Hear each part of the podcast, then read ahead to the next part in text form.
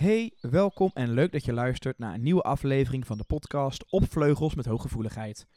Deze podcast is gemaakt door Inge Vleugels, eigenaar van Coach Balans, in de hoop dat je meer grip gaat krijgen op je hooggevoeligheid. Welkom in deze podcast waarin ik je graag meeneem in het verhaal over de invloed van je jeugd op hooggevoeligheid. Zoals we allemaal weten is hooggevoeligheid een persoonlijkheidskenmerk waar je mee wordt geboren. Het is een aangeboren gevoeligheid. Je bent gevoeliger voor positieve en negatieve omgevingsinvloeden. Voor angsten en depressies ben je gevoeliger onder negatieve omstandigheden. En je bent talentvoller bij positieve omstandigheden. Inmiddels zit ik ruim 30 jaar in de praktijk en heb ik al heel wat kinderen in behandeling en therapie gehad. En wat mij met name opvalt bij deze kinderen is dat ze heel creatief zijn. Heel zorgzaam, emotioneler, sneller vermoeid, fantasierijk, maar ook sneller verslag. En die kwetsbaarheid van het vele voelen, die zorgt vaak dat er uit onmacht bijvoorbeeld eh, wat agressief gedrag naar voren kan komen. Of huilbuien, of woedeuitbarstingen, of grote bewegingsonrust. En het is natuurlijk heel belangrijk dat je als ouder weet hoe je erop moet anticiperen.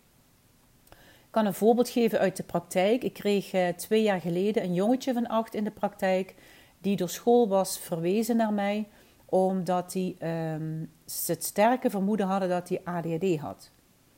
Ik ben met hem aan de slag gegaan en wel snel bleek dat hij gewoon heel gevoelig is. En hij gaf aan, Inge, ik moet gewoon wiebelen, want als ik wiebel, dan hoef ik in ieder geval niet na te denken en dan voel ik niet zoveel. Kon hij super mooi verwoorden. Dus ik heb hem wat tools en tips geleerd hoe hij daar op een andere manier mee kon omgaan. En van school heb ik gehoord dat een ADHD-test niet meer nodig was.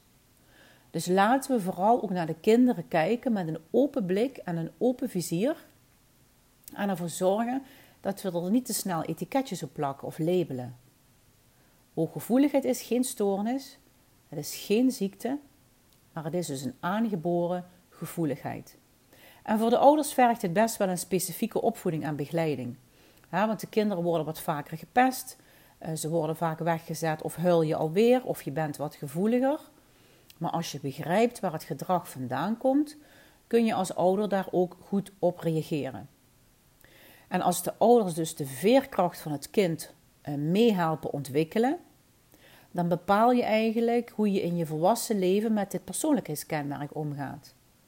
En hoe je hooggevoeligheid je kan helpen om om te gaan met de uitdagingen in je leven. Want het is een supermooi persoonlijkheidskenmerk. Het is een hele grote kwaliteit.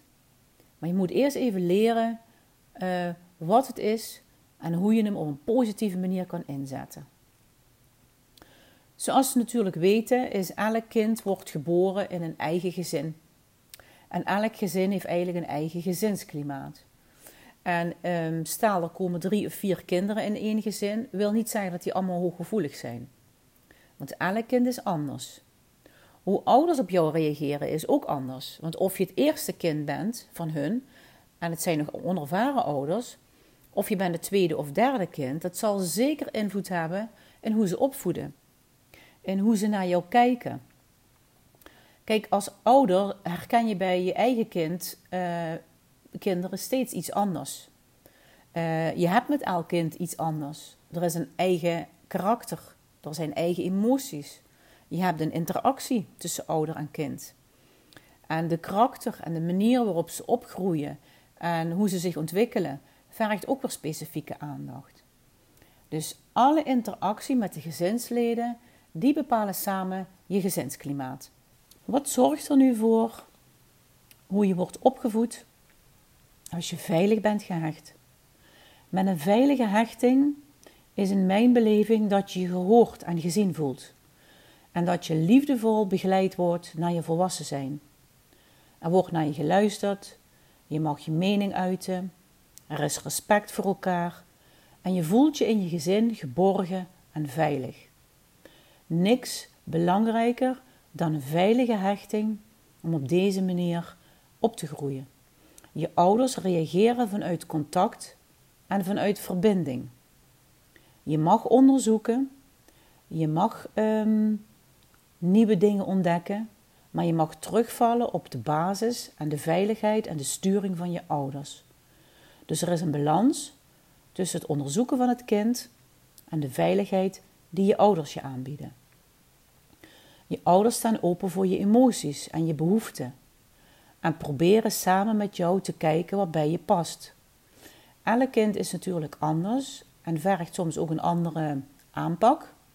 En het moment dat ouders daar open voor staan, um, ervaar jij steun en ervaar je sturing. En in mijn beleving, ik zit nu meer dan 30 jaar in het vak en ik heb heel wat kinderen gezien, is het heel belangrijk dat je ouders grenzen aangeven. Voorspelbaar zijn en consequent. Want dan kan je groeien naar onafhankelijkheid. Dan kan je zelfvertrouwen groeien en kan je bekwaamheid groeien. Dus een interne veiligheid die je ouders je aanbieden, zorgt er eigenlijk voor dat je kan vertrouwen op je lichaam en je intuïtie. En dat je beter kan relativeren. En je kan je voorstellen dat je zelfvertrouwen dan ook groeit. Je voelt je gewaardeerd, je voelt je gezien.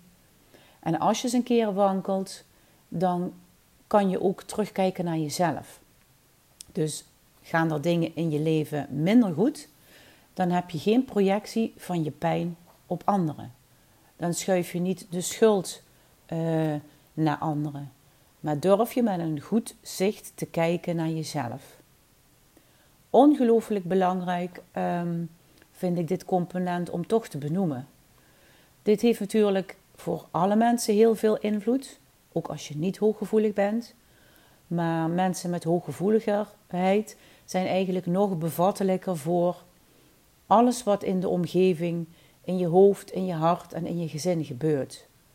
Dus hoe veiliger de basis is, hoe veiliger de haven, hoe beter en stabieler je later ook met je hooggevoeligheid kan omgaan. De andere kant van een veilige hechting is de onveilige hechting. En hier heb ik een aantal dingen over te vertellen.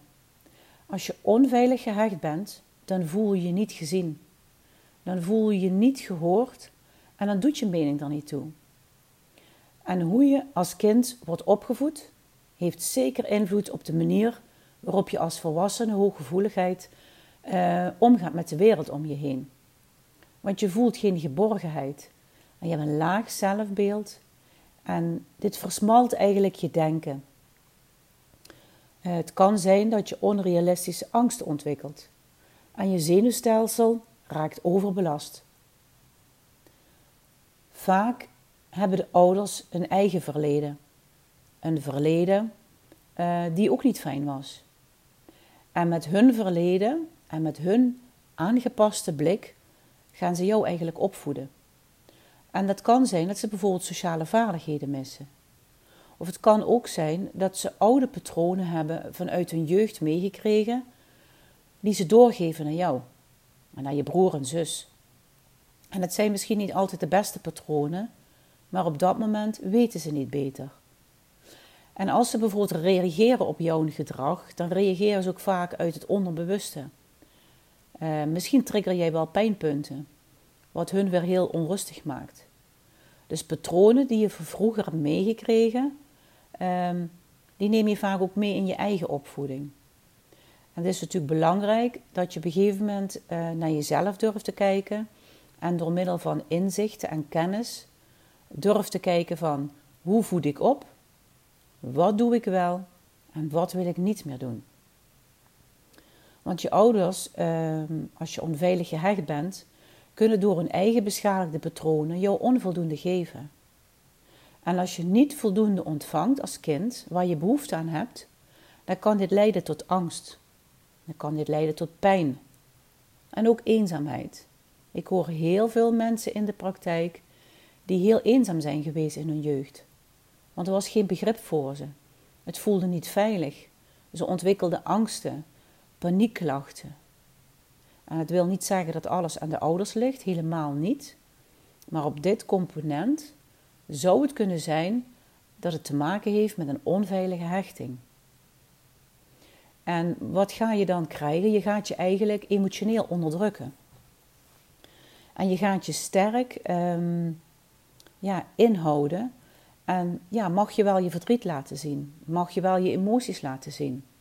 En als je dat onderdrukt, ja, hoe ontwikkel je je dan in de puberteit en naar je volwassenheid? Bij onveilige hechting kan er bijvoorbeeld sprake zijn van echtscheiding, van mishandeling, van heel veel ruzie. Maar het kan ook zijn dat je een fijne geborgen jeugd hebt bij je ouders waarin hechting wel goed is, maar je bijvoorbeeld uh, traumatische dingen meemaakt of waarin je heel veel gepest wordt op school. Ook dat heeft een hele grote invloed op je zelfvertrouwen. Kan ook zo zijn als je hooggevoelig bent dat je ouders je niet snappen en nog niet de tools en de tips hebben en de kennis om je op een goede manier te begeleiden in het vele voelen. En wat gebeurt er nou als je niet wordt begeleid ehm, op de juiste manier door, uh, met je gevoeligheid? Dat je bij heel veel negatieve opmerkingen maar stopt met te vertellen hoe je je voelt. Want je wordt toch niet begrepen. En dat maakt natuurlijk dat je al heel snel um, leert om je aan te gaan passen. Je vertoont aanpassingsgedrag, want de ware ik mag je niet laten zien. En dan krijg je een stukje overlevingsmechanisme. Ik hoor heel veel cliënten bij mij in de praktijk die zeggen: Ik begin nu pas te leven. Want ik heb eigenlijk altijd moeten overleven. Ze snapten me niet, ze volgden me niet, ze waren heel druk met zichzelf bezig. En we begrijpen dat, en er is ook begrip voor de ouders, maar het verklaart wel hoe, ehm, ja, hoe het een grote invloed kan hebben op je ontwikkeling. Vaak ben je ehm, ja, niet zo stevig, sta je in je schoenen. Je zelfvertrouwen is uh, laag en je bent eigenlijk bang voor afwijzing of bang voor de mening van de anderen. En je geluk en je zelfvertrouwen haal je eigenlijk bij anderen vandaan. Dus als iemand je een complimentje geeft, dan ben je heel blij. Maar op het moment ehm, dat je het niet krijgt, uh, zak je ook maar weer een stukje in je zelfvertrouwen naar beneden. En het is natuurlijk heel belangrijk dat je leert om ook zelf uh, je compliment te geven en te zorgen dat je jezelf goed voelt. Dus de veiligheid bij jezelf gaan zoeken. Zorgen dat je je geborgen kan gaan voelen bij jezelf. En daar is natuurlijk een bepaalde therapie voor nodig. Daar zal ik dadelijk iets meer over uitleggen. Maar dat is wel heel belangrijk. Wat ik ook vaak zie uh, bij volwassenen die onveilig gehecht zijn, is dat er problemen of zorgen zijn uh, in intiem contact of sociaal contact. En dat je het heel erg moeilijk vindt om een ander te vertrouwen. Om alles te zeggen wat je denkt en voelt. Want als dat je vroeger niet geleerd is, of dat dat niet mocht, ja, dan heb je natuurlijk best wel wat stapjes te zetten. En dat kan hersteld worden. Uh, daar heb je een heel betrouwbaar persoon voor nodig, die eigenlijk oog heeft voor je emotionele en je lichamelijke reageren. Ja, dat zou heel mooi zijn als je een stabiele relatie hebt, waarin er sprake is van een positieve ondersteuning. Waarin je mag zijn wie je bent, waarin je mag uiten wie je bent. Uh, en dan kan er ook een stukje heling op gang komen. Dus het onveilig uh, hechten en het niet geborgen opgroeien heeft een hele grote impact op je volwassen leven. En als hooggevoeligere uh, persoon ben je sowieso al meer gevoelig voor afwijzing.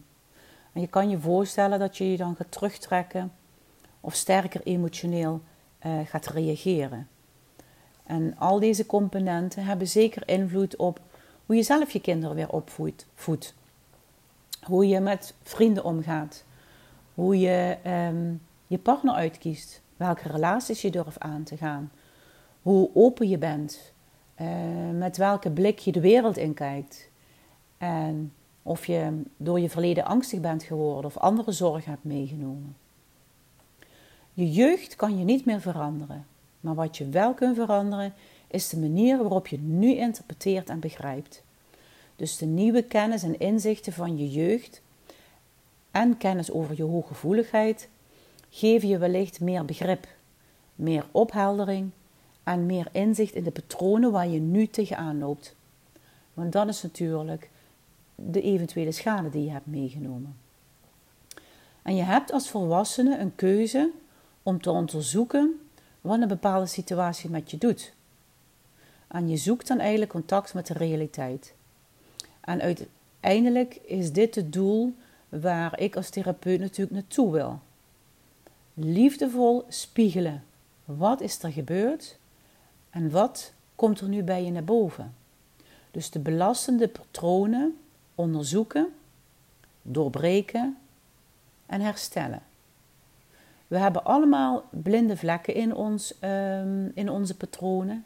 En het is gewoon heel fijn als iemand met je meekijkt om zo in contact te komen met de stukjes die je hebt weggestopt.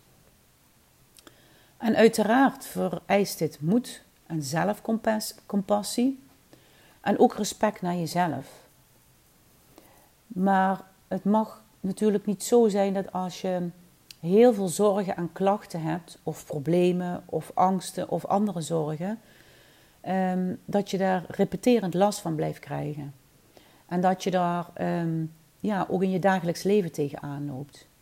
En vaak uh, zie ik dat het helaas te hoog moet oplopen voor cliënten eigenlijk bij mij uh, in therapie komen. En dan pas durven te kijken naar ja, dat stukje innerlijk. En ik noem dat het stukje innerlijk kindtherapie. Kinderen die tekort zijn gekomen, die hebben gewoon heel veel pijnlijke plekken weggestopt. En vanaf dat moment dat je die plek hebt weggestopt, ben je, heb je eigenlijk een soort overlevingsstrategie opgezet. En het gevolg daarvan is dat je bepaalde gedragspatronen hebt ontwikkeld die je staande houden. Dus dat gedrag is eigenlijk in je jeugd begonnen om jezelf te beschermen. En in het nu zijn er natuurlijk triggerpoints. Stel er gebeurt iets op je werk of in je relatie, dan kun je onbewust reageren vanuit dat kinddeel wat beschadigd is. En dat is net het stukje innerlijke kindtherapie wat we samen gaan oplossen. Dat kleine stukje kind in je wat nog mag groeien naar volwassenheid en wat de negatieve patronen en emoties mag gaan loslaten. En dat is dus wat ik doe in de innerlijke kindtherapie. We gaan terug naar dat laatste stukje en we zorgen dat daar de pijn wordt geheeld en dat dat stukje ook mee mag groeien. En wat ik dan vaak zie in de therapie is dat uh, uiteraard in eerste instantie veel emoties naar boven komen, maar eigenlijk ook al heel snel heel veel inzichten komen en heel veel kennis komen. En zonder iemand daar uh, een schuld bij te leggen, want het is totaal uh, niet de bedoeling om over schuld te praten. Het is de bedoeling om te kijken waar je pijnpunt ligt en te zorgen dat je daar inzicht in krijgt en gaat leren welk patroon je in het nu dwars zit, wat misschien niet zo handig is, en daar um, een stukje aanpassing in gaan te krijgen. En je kan je voorstellen dat is best wel een proces, maar het is ook heel mooi. En wat ik dan ook heel vaak zie, is dat de volwassenen nu ook weer met een liefdevolle blik naar hun ouders kunnen kijken. Of naar andere situaties kunnen kijken. Of dat er toch een stuk begrip uh, ontstaat. Of weer een stukje ja, mooier contact. En het is zo waardevol om dat terug te geven voor de mensen zelf, maar ook voor de mensen in hun omgeving. Daar zijn natuurlijk heel veel mooie, rijke oefeningen voor die ik doe. Um, en het maakt gewoon dat uh, de invloed van je jeugd, um, kijk, als die positief is, dan komen de mensen niet zo vaak natuurlijk bij mij, met er andere klachten of componenten zijn. Maar als het onveilig is gehecht, kunnen we samen kijken naar het stukje verleden en gaan we kijken waar liggen je kwaliteiten, waar liggen je krachten, waar word je blij van, hoe kan je je hooggevoelige kant inzetten om dat stukje beter vorm te geven, om je daar prettiger bij te voelen. En dat wil ik heel graag uitdragen. Dus inzicht en kennis zorgt vaak voor uh, doorbreken van patronen en uh, beter leren omgaan met wat er is gebeurd en hoe je de wereld in kijkt. Zelfkennis is de sleutel tot geluk. En daar help ik je heel graag mee. Ik hoop dat je in deze podcast wat inzichten en kennis hebt opgedaan. Laat me heel graag horen hoe je deze podcast hebt ervaren. Je kan mij altijd bereiken via mijn website. Je mag me ook eens bellen voor een gratis inzichtgesprek. En weet dat ik ook altijd therapie eh, maak op maat. En dit kan natuurlijk live bij mij in de praktijk, maar dit kan natuurlijk ook online. Heel graag tot de volgende keer. Hopelijk heb je wat gehad aan deze podcast. Wil je nou altijd op de hoogte blijven? Vergeet dan niet deze podcast te volgen en te liken. En voor meer informatie kun je terecht op coachpartijbalans.nl.